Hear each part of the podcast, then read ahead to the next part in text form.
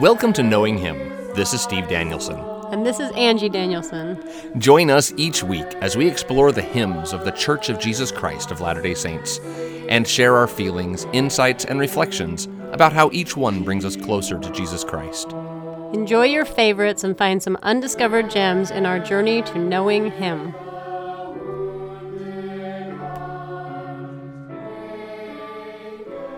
Hello, everybody, and welcome to another edition of Knowing Hymn. We are talking today about Hymn 3, Now Let Us Rejoice. Now, of course, Hymn 3, this is in the 1985 hymn book. Who knows, you may be listening to this in the future when we've already had like 7 more editions of the hymn book. And so if you're listening to this way in the future, refer back to 1985 and you'll find the hymn that we're talking about. All right. Well, Angie, you're leading this discussion today. Yep. So what do you got for us? Well, I was first attracted to this hymn because we have a book that has all of the Evening and Morning Star newspaper, I guess, the newspapers that were written in Independence, Missouri for the early saints of the church. And I saw this in there and under the title of Home. And so that kind of attracted my attention because I was like, why would this hymn be called Home? So that, if you want to look that up, it's in Volume 1, March 1833, number 10. Of the Evening and Morning Star. I have to just interrupt. I just have to tell you about this book that Angie's talking about. So it's a book that contains all of the Evening and Morning Star, but she found it in like a secondhand bookstore in Olympia, Washington. Yeah, just randomly looking for something else, and then suddenly there it was. It's pretty cool. I felt like I had to get it. Yeah, don't miss that chance. Yeah, it was pretty cool. Anyway, sorry. Go ahead. That's okay. I also found out that it was called the Second Advent in the Millennial Star, which was another church paper in May of 1840. So I think volume 24. But I thought that was interesting that it had a different name as well. So Now Let Us Rejoice. I guess I'll talk about the hymn first because it's got a really cool story. So, and then we'll talk about the writer of the words and the writer of the music. So in this hymn was written out of the situation that happened to the early members of the Church of Jesus Christ of Latter-day Saints who lived in Jackson County, Missouri. And during that time, there was a lot of mob violence against the early members of the church, and the people in Jackson County, Missouri pretty much wanted them gone. They felt like the saints were a threat to their government. They thought they were going to take over the government and cause all sorts of problems, and they had different beliefs than the surrounding people, so people were afraid of anybody who had different beliefs, and so there was a lot of violence against the saints, and this was in 1833. And at the beginning of November of 1833, the saints were driven from their homes, and they were basically all just living, like, huddled together on the banks of the Missouri River, just waiting to be killed by these mobs. Some of the people had enough money to make it across the river, but a lot of them couldn't afford it. And it wasn't very much in our standards. It was like $1.50 or something. But they, back in those days, that might have been too much money for some people. No, some people just didn't have cash on hand at all, ever. Yeah. They used their material things and traded and bartered and things like that. And the story is found in the Our Latter-day Hymns by Karen Davidson, but it's also, I take this from an article I read in the Meridian magazine, but it's an incredible story. So 1,200 saints were driven from their homes, and they had property damage of $175,000. They had 203 homes burned. Grist mill was burned. Destruction of crops, livestock, and furniture. So it was pretty devastating. And then on November 12th, 1833, the mob was pretty much ready to slaughter all of them and just destroy and wipe out the saints. And that night, the Lord sent a miracle. So around 10 p.m. that night, the heavens exploded in thousands and thousands of meteors shooting across the night sky. And I wanted to read this quote by Parley P. Pratt about the event. He said, "To our great astonishment, all the firmament seemed enveloped in splendid fireworks, as if every star in the broad expanse had been hurled from its course and sent lawless through the wilds of ether. Thousands of bright meteors were shooting through space in every direction, with long trains of light following in their course. This lasted for several hours and was only closed by the dawn of the rising sun. Every heart was filled with joy at this majestic display of signs and wonders, showing the near approach of the coming of the Son of God."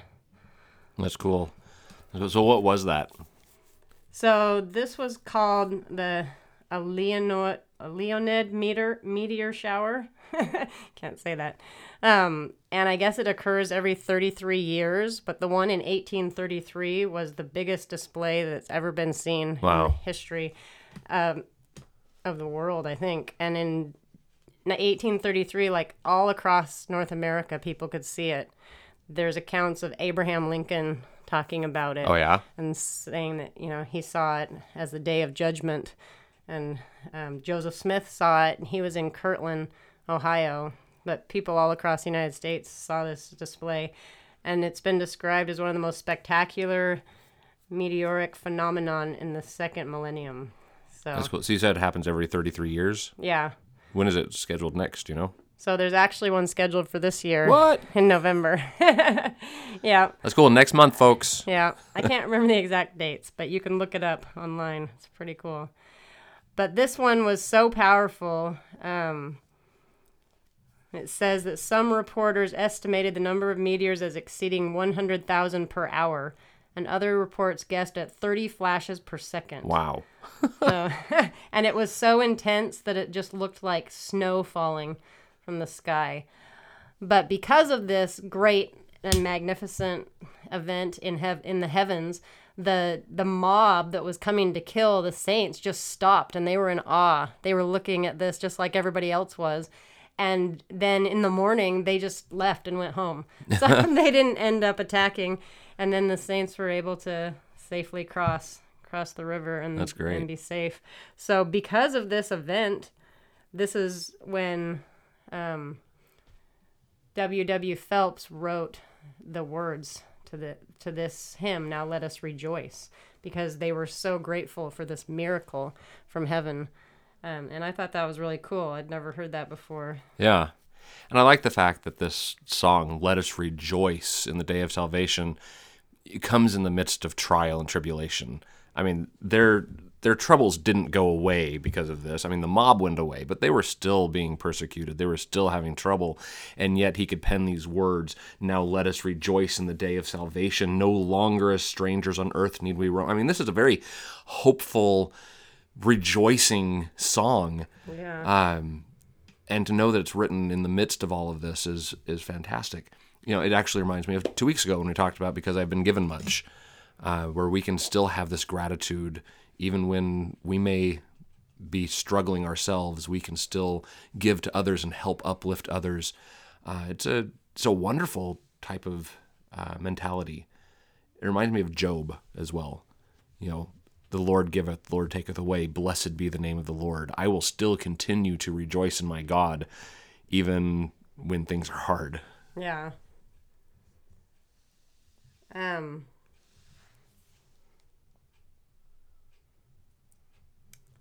So there's a quote from George D. Piper, and he's somebody who also wrote a book about Latter-day hymns earlier in the 20th century.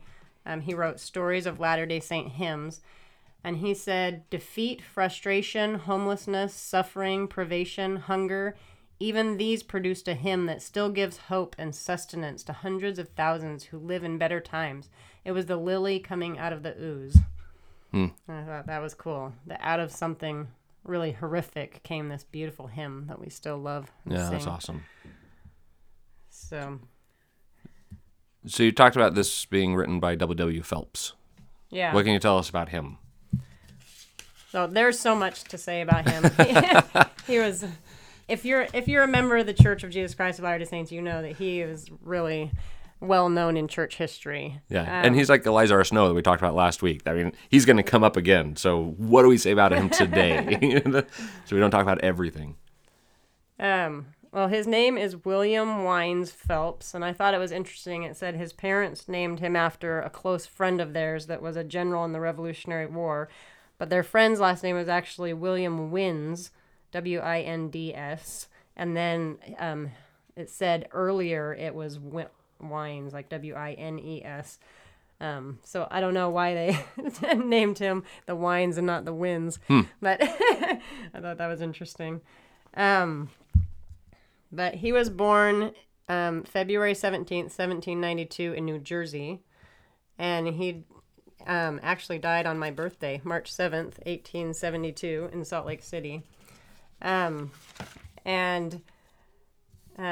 he did a ton of things in the church. I don't even know where to start. But he was actually appointed as the church printer by Joseph Smith, and this was actually a calling. It's talked about in Doctrine and Covenants 57 that he would be called to be a church printer. Mm-hmm. So that was pretty significant. He edited the Evening and the Morning Star, which we talked about.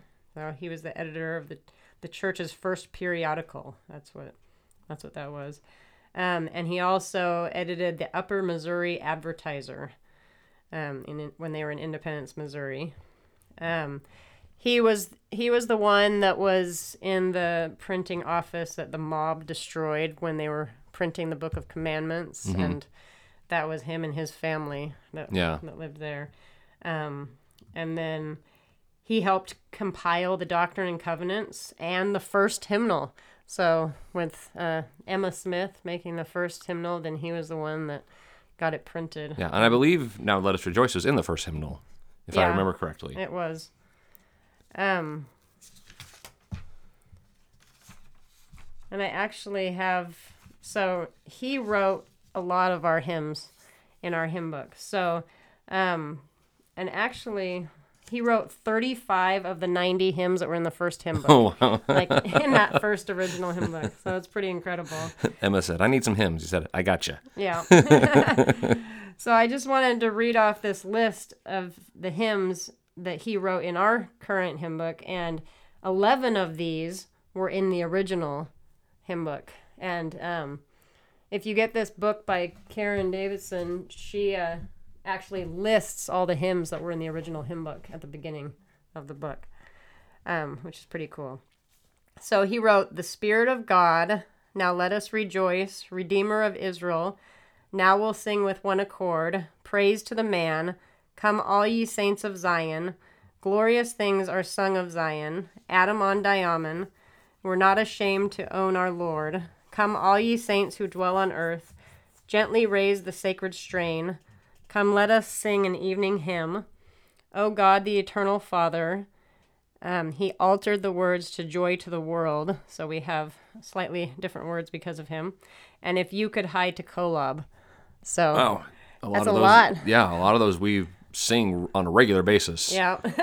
Now, I want to go back to the Spirit of God, because I understand this song, Now Let's Rejoice, that we're talking about, was sung at the Kirtland Temple dedication along with the Spirit mm-hmm. of God, and they were both sung to the same tune, according to what you told me. Yeah. Well, I thought that was interesting. So they were both sung to the tune that we now know for the Spirit of God. I wonder if I can do that. So I'm going to try. All right, so we have the Spirit of God. Okay, so we'll try this.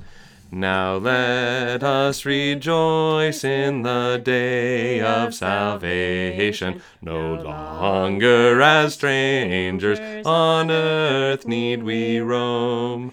Good tidings are sounding to us and each nation, and shortly the hour of redemption will come, when all that was from... Oh, wait, no, that's...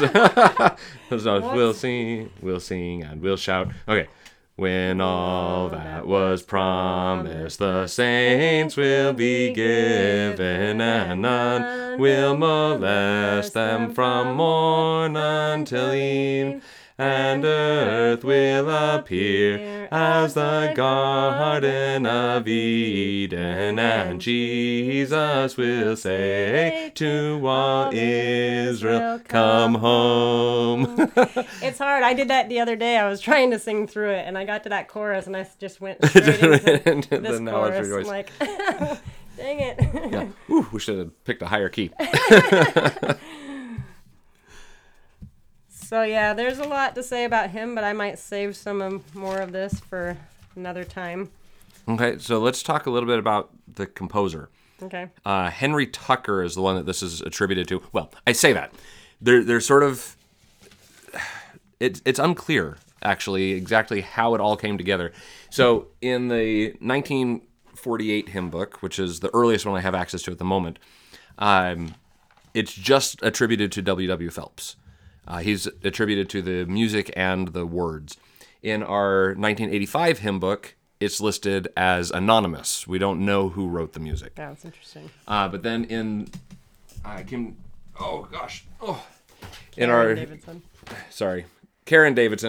Davidson's book, she notes that there is a collection of hymns, a non-Latter-day Saint gospel collector called Waters' Coral Harp, published in 1863, credits Henry Tucker as the composer. So Henry Tucker did write a very similar tune. So there's a tune that he wrote that we sometimes call, or sometimes called, the Lion of Judah, and it is similar. So I want to just sing a little bit of this here.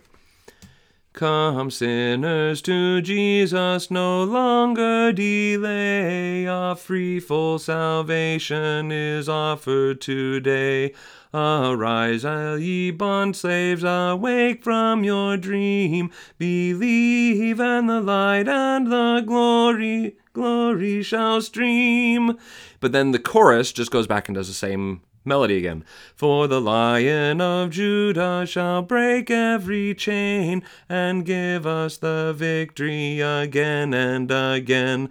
For the Lion of Judah shall break every chain and give us the victory again and again. So very similar. The difference with Now Let Us Rejoice, as we have it in our book, is we have this beginning of the chorus. When all that was promised, the saints will be given, and none will molest them from morn until evening. And then it picks up with the melody again, and earth will appear. So it's very clear that it was sort of taken from this melody that Henry Tucker wrote. Definitely has similarities. But adapted somehow. So maybe W.W. Phelps is the one that adapted it. Maybe. Yeah, and so sometimes... Or maybe Anonymous adapted it. Maybe Mr. Anonymous adapted it. But you know, sometimes we call this tune Phelps. Sometimes it's referred to as Lion of Judah. But it is pretty obvious that this tune was originally written by Henry Tucker at some point.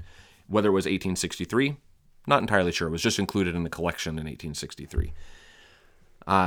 Do you have more information about Henry Tucker? Yeah. So Henry Tucker was born in 1826. He died in 1882. And he was a pretty popular 19th century songwriter, but most famous for his more popular songs and not really his hymns. But he was an organist in several different churches. I guess he was born in Canada, but his parents were from the United States, and then they moved back to New York, and he was raised in New York State. So he lived in lots of different places in New York State, finally settling in Brooklyn in New York City, and was an organist at churches wherever he lived. So I thought that was interesting since he was more famous for his popular music, but he was always a church organist. I also thought it was interesting, like Steve here, he composed, taught lessons, and tuned pianos. Oh, there you go. So he was doing anything he could to make money. I know how that goes. Yeah.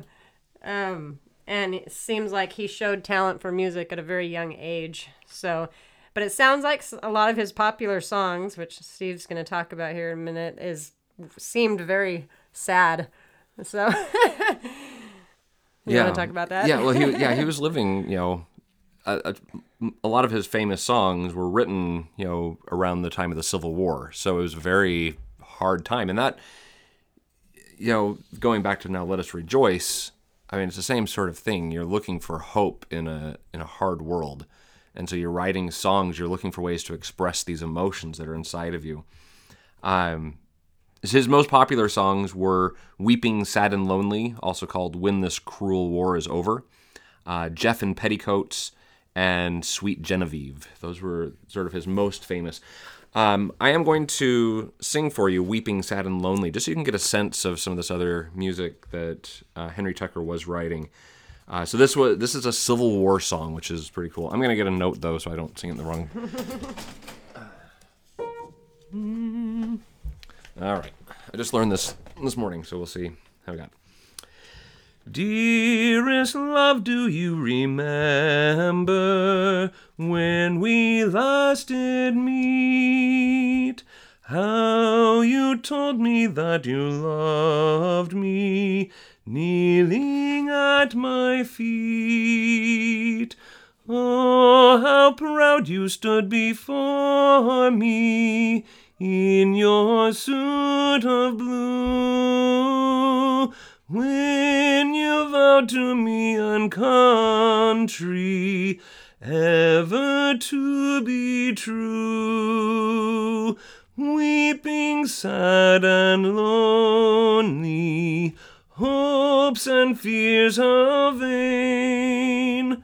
When this cruel war is over, praying that we meet again. It's a sad tune. Yeah, it sounds. Yeah, but he wrote, sad. Between 1850 to 1882,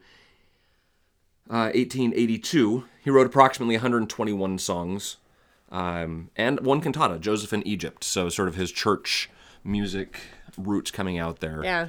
So he was very invested in his church music as well, even though it's his popular music that we know. Yeah. So how it got to the exact form we have it, we're not entirely sure. I did want to say about the I can't talk today. The Lion of Judah. It's been put in several different hymn books in different forms with different titles. I've seen it under the title Chains Broken, with essentially the same ideas, some different choruses or different verses in some different orders, but the same idea.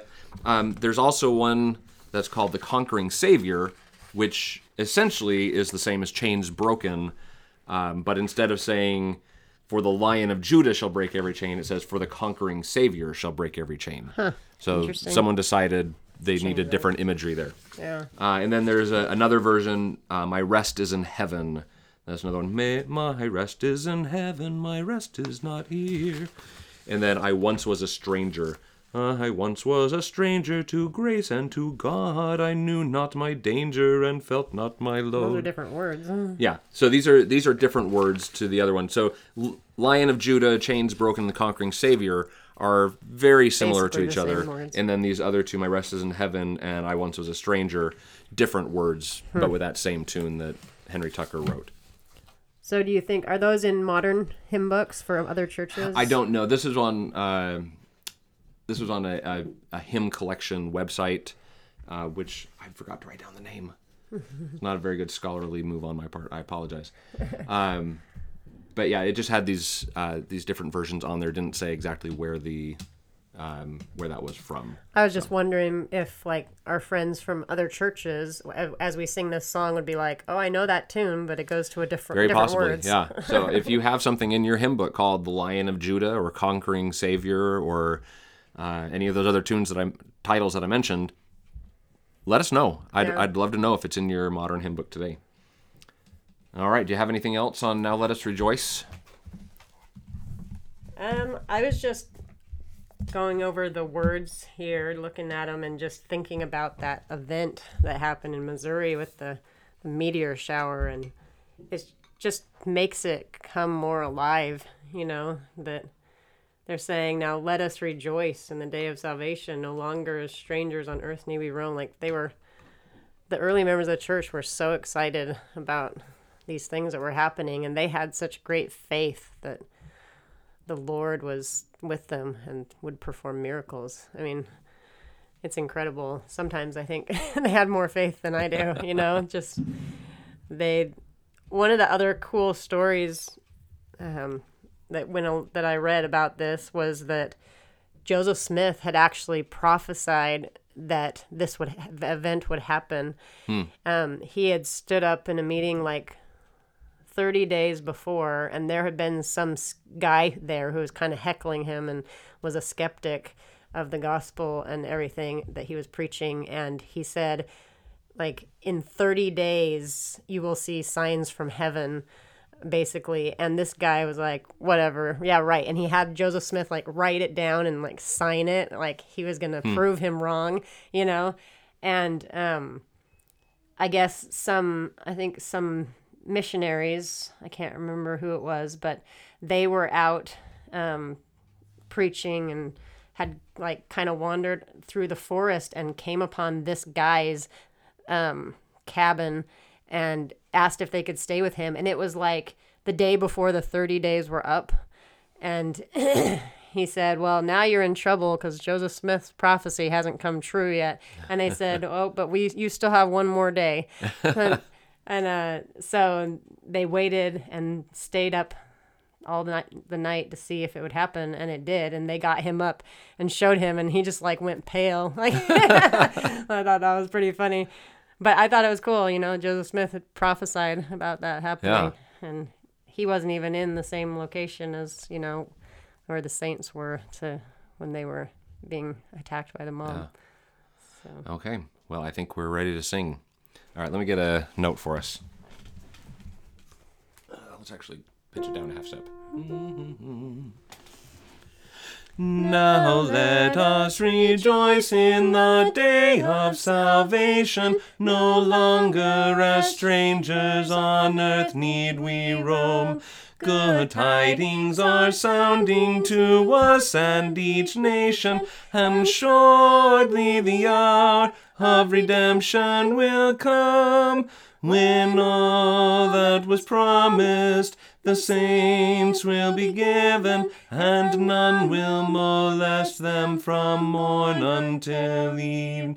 And earth will appear as the Garden of Eden, and Jesus will say to all Israel, come home. We love one another and never dissemble, but cease to do evil and ever be one. And when the ungodly are fearing and tremble, we'll watch for the day when the Savior will come, when all that was promised the saints will be given, and none shall molest them from morn until eve. And earth will appear as the Garden of Eden, and Jesus will say to all Israel, come home. In faith we'll rely on the arm of Jehovah to guide through these last days of trouble and gloom. And after the scourges and harvest are over, we'll rise with the just when the Savior doth come. Then all that was promised, the saints will be given, and they will be crowned with the angels of heaven. And earth will appear as the Garden of Eden, and Christ and his people will ever be one. That's a beautiful hymn. Well, friends out there, thank you so much for joining us on Knowing Hymn. Thank you for your support that you've given us so far. We've received emails, we've received messages on Facebook. We've even received an audio message already through anchor.fm. Please let us know what you think of the hymns. Let us know what you think of our episodes. We'd love to hear from you.